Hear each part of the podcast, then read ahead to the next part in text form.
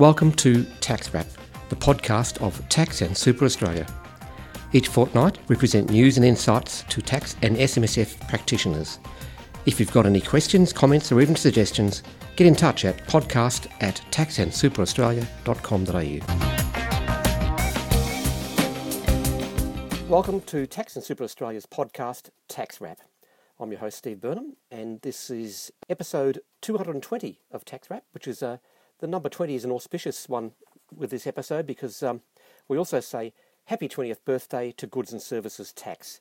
Yes, on July 1, 2020, GST turns 20 years old. Uh, tax and Super Australia therefore takes a look back over the 20 years that GST has been law and delves into some of the issues that are most frequently, well, that can frequently confront the ATO and the business community about GST. Deputy Commissioner Deborah Jenkins has a unique perspective on the GST. She comes from New Zealand, which had an existing GST at the time, and came to Australia as part of the introduction of our own GST. She held senior indirect tax positions at KPMG before joining the ATO in August 2016.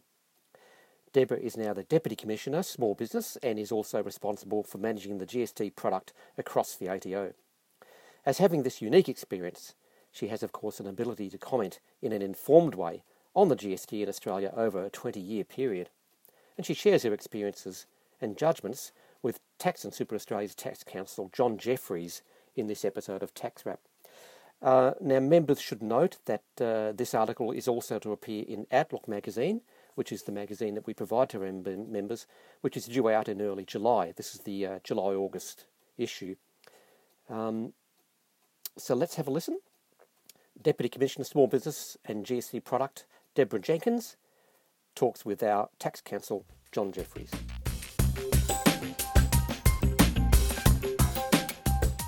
On the 1st of July 2000, Australia experienced one of its most significant tax reform events. The goods and services tax was introduced. That means GST is having its 20th birthday. Tax and Super Australia wanted to mark this significant anniversary with an interview with someone that has had a strong experience of GST in Australia from its startup to the end of the second decade of its operation. Our thoughts quickly turned to someone who is very well qualified to speak about GST in Australia, Deborah Jenkins. Deborah is the Deputy Commissioner for Small Business with the Australian Taxation Office, and she is also in charge of the GST product line at the ATO. Welcome, Deborah, and thank you for taking the time to speaking for speaking with me today. Thanks for having me. Now, Deborah, uh, you've had a long and distinguished career in the indirect taxes space. Can you briefly summarise your career? Absolutely can. Look, I must say, when I was a little girl growing up, I probably didn't say when I when I grow up I want to do GST, but um, I actually I love it. I love it. So when I started out, I actually started out with New Zealand's Inland Revenue, and I started out doing transfer pricing um, of all things. My background is finance and economics. And uh, so then very quickly I moved to doing uh, income tax and benefits tax and then a little bit of GST. Hmm. Um, in New Zealand, there aren't that many GST specialists. And I started doing Australian GST while I was in New Zealand. And look, it doesn't make much sense to be doing Australian GST while you're in New Zealand. so I came across the, the ditch. Uh, on my way to the UK, I was going to have my OE in the UK and um, was convinced to stay in Australia for a little while. And here I am 20 years later. 20 years later. Oh, well done. well, we're glad you stayed.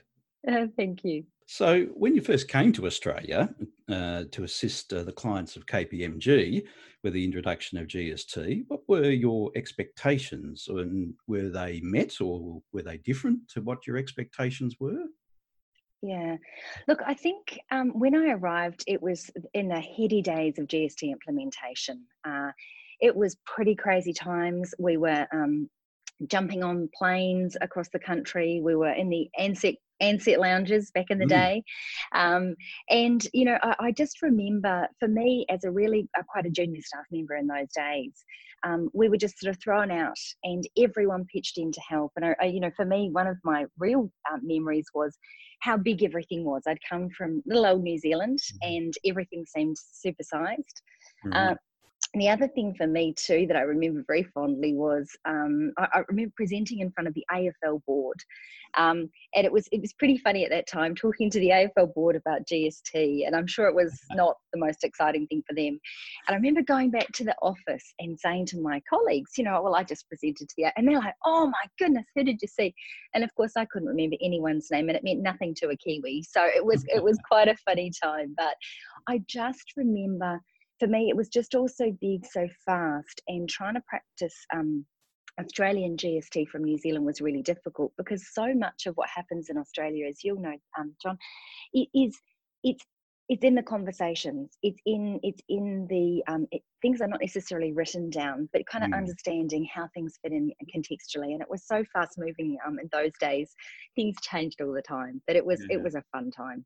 Good. So you've mentioned uh, your experience with the AFL board. Do you have any other interesting anecdotes or special memories in relation to the introduction of GST?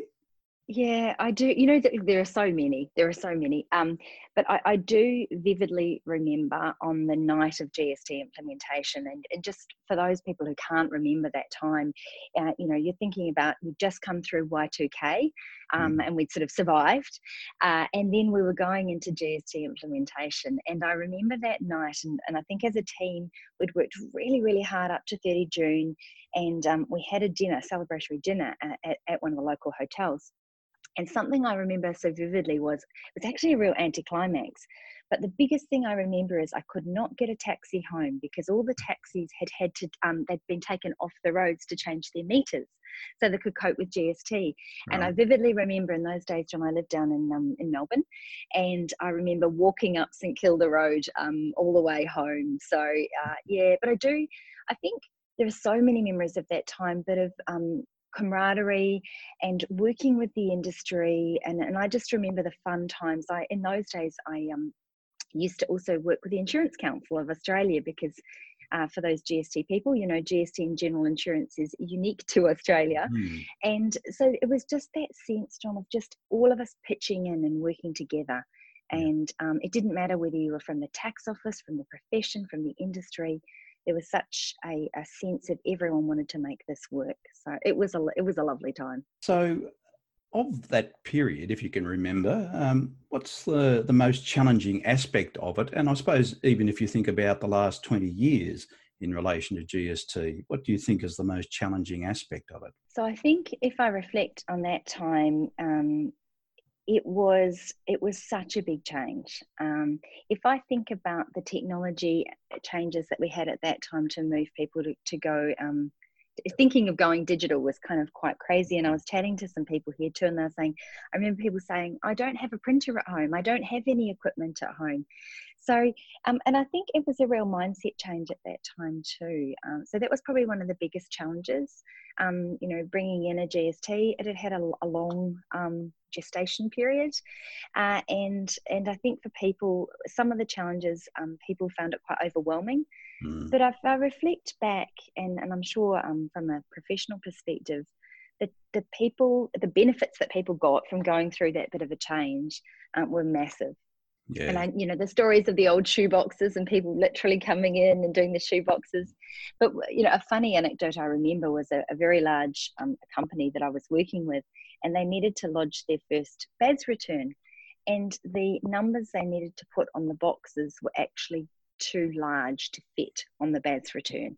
it was one of those ones that had a transitional contract. So, yeah. And look, some of the challenges that we had then are some of the challenges we have today. Um, if you think about GST registrations, there's around 2.8 million GST registrants, and around 80% of those are small businesses. And added to that, you have a churn of about 300,000 businesses each year. Mm-hmm. So you are constantly trying to educate people to make sure that they've got good record keeping. And, you know, Jonathan, there's one thing that I think is always a challenge got to do the basics brilliantly. If you mm. have the fundamentals in place, I think then, uh, you know, um, things can go much easier. Yeah. And perhaps looking over that 20 years uh, and maybe even in that, uh, that short uh, period of introduction, what do you think's mm. worked really well with the GST? I think it is a very successful tax. It's been a very stable tax. Mm-hmm. Um, and you know, I think it really did make people have good record keeping. I do, I do mm. think it really, really helped small businesses in particular. Um, the other thing that GST works very well for is you actually, if you're a GST practitioner, you actually have a really good understanding of systems and processes. Yeah. And you know, GST practitioners, we ask lots of very difficult questions um, we sort of say, well, why does that happen, and what's the contract, and what are you selling? And yeah. so I think those are some of the, the real beauty of the of the GST um, system in Australia. Yeah. And I think what also works well, you know, there's two GST um, and the the work that uh, everyone does with the tax practitioners. Like GST wouldn't be as successful as it is today without the support of um, both industry, the GST practitioners, and obviously the ATO working together. Yes, yes. GST really makes you think about what happens in a business. What, are the supplies, and what what does the, the document say? And uh, uh, it, it is really um, something that uh, causes you to analyse the business greatly. Yeah, that's right. So, what do you think is the most important thing you learnt as a GST practitioner? I think, John, it kind of goes back to the point that we were just talking about you know, being curious as a GST practitioner, wanting to understand the business, how it works, how it all fits together. I think sometimes, um, you know, if you're just looking at a, a, return at the end of the year, um, it could be very easy to slip into just looking at the numbers. But I think, you know, GST practitioners have the opportunity to have, be in regular contact with their clients, to really understand their business. They've got a mm. great opportunity to look at cash flow and understand cash flow. Yes. So, you know, I think GST practitioners undersell their value. Mm. I hmm. think they know a lot about the business, and I always encourage GST practitioners to really sell that. Mm. I hmm. think that's a real value add. They do know a lot about the business. Yes. As you say, when the contracts happen, what you're doing, when you're selling things. Yeah. well, that's very good advice for our members listening to this. Deborah, you are now the Deputy Commissioner in charge of the GST product for the Tax Office in Australia as well as, of course, being the Deputy Commissioner for Small Business, what are the things that are front of your mind for business to be aware of to make sure they get their GST obligations right? Look, you know, if I'd answered that question even five years ago, John, I would have said, you know, that technical is really important. But when I think about, and technical is always important, it's obviously a, a foundation, a cornerstone. But so much of it is actually about having good systems and processes in place. Mm. As I'm sure many of your listeners know, with GST, if you make a coding error or if you have, you know, classified something incorrectly, that error repeats and repeats and repeats until you find it. So, you know, for me, I think the area of focus is on education, prevention, and support. So, making sure people know what they need to know. But I think there's um, a really important lesson for me was always go back to the basics. And I think when I when I reflect on uh, what happened in New Zealand, they had a, a well, had a couple of rate changes, but one of the things that that uncovered for them was not anything really technical, but what they discovered is there were lots of things sitting in the system that they'd never revisited. Right. So things like when they were issuing invoices, were the dates on them correct? Were they posting them? Were they clearing out some of those accounts? So for me, I think it's really important that we focus on doing the basics well mm. and actually making sure that you have a good good solid system in, in place within your organization um, and of course you know for me too if i think about um, how cloud accounting and software is, has evolved too um, I think some of the information that people can get out of their systems to really help them makes a really big difference. So, mm. but technical is obviously very important, and um, I do I do love a bit of technical. I, am actually laughing. I'm on this um, call that we're having today. I have an old copy of the GST legislation sitting oh, really? underneath my iPad. it's one from uh, it's one from 2009, uh, 2000, 1999. Sorry, to 2000. Oh, right. um, yeah, 1999. But you know, nothing. You should always have a really good um, fundamental um, understanding of the basics of GST yes. and never lose sight of those real core provisions. But also, for most of the small businesses out there, just make sure that you've got really good, solid um, business systems and processes in place to make life much easier. Very good advice. Now, uh, we understand the ATO has changed its internal structure for how you manage the GST program last year. Mm. Why did you do that? And are you seeing benefits from this new approach? Yeah, no, we did. So, for many people who've interacted with the ATO over the years, we've had a sort of a separate GST area since implementation. And um, that made a lot of sense. Made a lot of sense when you need to have a real focus on GST. But what we also know, um, and I've come from obviously the larger end of town, has been my background, worked with large corporates. Many of those people have um, a GST specialist, possibly have a GST lawyer who's looking after their GST, and, and obviously um, many of them have a GST manager within that organisation. Hmm. But when I came to small business, I discovered that actually the person doing the GST is the same person doing payroll, HR, finance, marketing, it's often the same person. Yes. And so you you take quite a different approach to the market. So what we did as an organization is we have I have ultimate responsibility for the GST product, but I'm supported across the ATO with people who look after GST within our market segment. So for example, we have um, a market segment that looks after the public groups and international, and they obviously have a lot of the technical issues, cross-border issues, a mm. lot of mm. you know financial services issues you've sort of got the middle mar- the, the middle market or private wealth they have a lot of um, issues around trusts and other bits and pieces and property sits there as well. And then at my end of town we deal with everything. Um, but you know there's a lot of just the basics. So um, that's how we've done it but we also work together and, it, and we just find it really helps because for my market they don't want someone to come out and talk to them separately about gst uh, because tax to them actually often includes state taxes, payroll taxes. They yes. they don't distinguish. So mm. um, yeah, we're finding it's going really well. Um, mm. but I still have an area that looks after technical.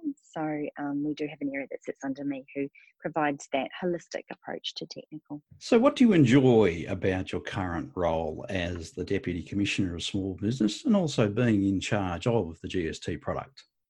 Am I allowed to say everything? Is that okay? yes. no. Yeah. That's that's, uh, that's just uh, such a good thing to say that everything uh, you touch, you enjoy. No, I do. I, I am I am honestly very very lucky uh, in my job. Um, I get to meet some amazing people across Australia every day, and um, and and small businesses are so diverse as well. I just I love that market. Mm. Um, and it was, sort of like a bit of a coming home to go back to um, to looking after GST and to see many friendly faces who have been in the GST space, you know, for, for as you say, 20 plus years, because mm-hmm. many of them were here for implementation as well. So, no, I, I do, I love the fact that I can make a difference um, to everyday Australians with some of the things that I, you know, can influence. Um, whether that's from making sure that we have uh, easy to read content, uh, making sure that we have some, you know, information that's available, or always working to see how we can improve the tax and super system. So I'm a, I'm a pretty lucky person. I do love my job. Good. That's tremendous. So, Deborah, have you got any other comments that you'd like to make about GST, uh, the Australian tax industry, or the role of the Australian Tax Office? Look, I think um, we should be proud uh, as Australians uh, of how well our tax system operates. Hmm. You know, I, if I if I reflect, you know, we, we can always say, oh, we could do this better, we could do that better. But I think, you know, the tax office together with the tax profession do a wonderful job as custodians of the tax and super system. Um, I think it's, um, you know, the vast majority of people want to do the right thing.